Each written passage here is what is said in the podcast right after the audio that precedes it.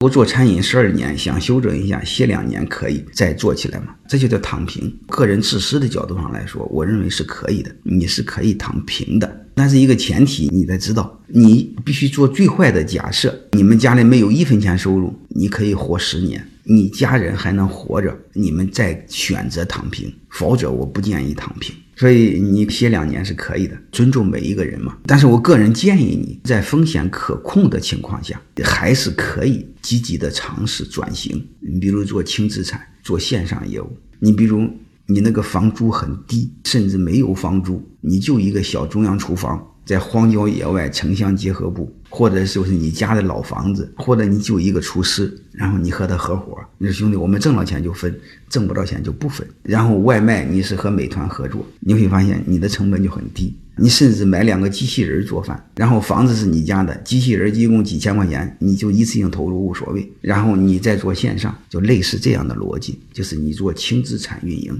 然后这个时候训练你对这个大环境的理解和认识。当然最好你再保留一些你的核心团队保留下来，等待春暖花开，将来之后容易恢复。其实就一个事儿，你保留种子，你冬天来了，你不能把种子给吃了，就你的核心团队你不能把它解散了。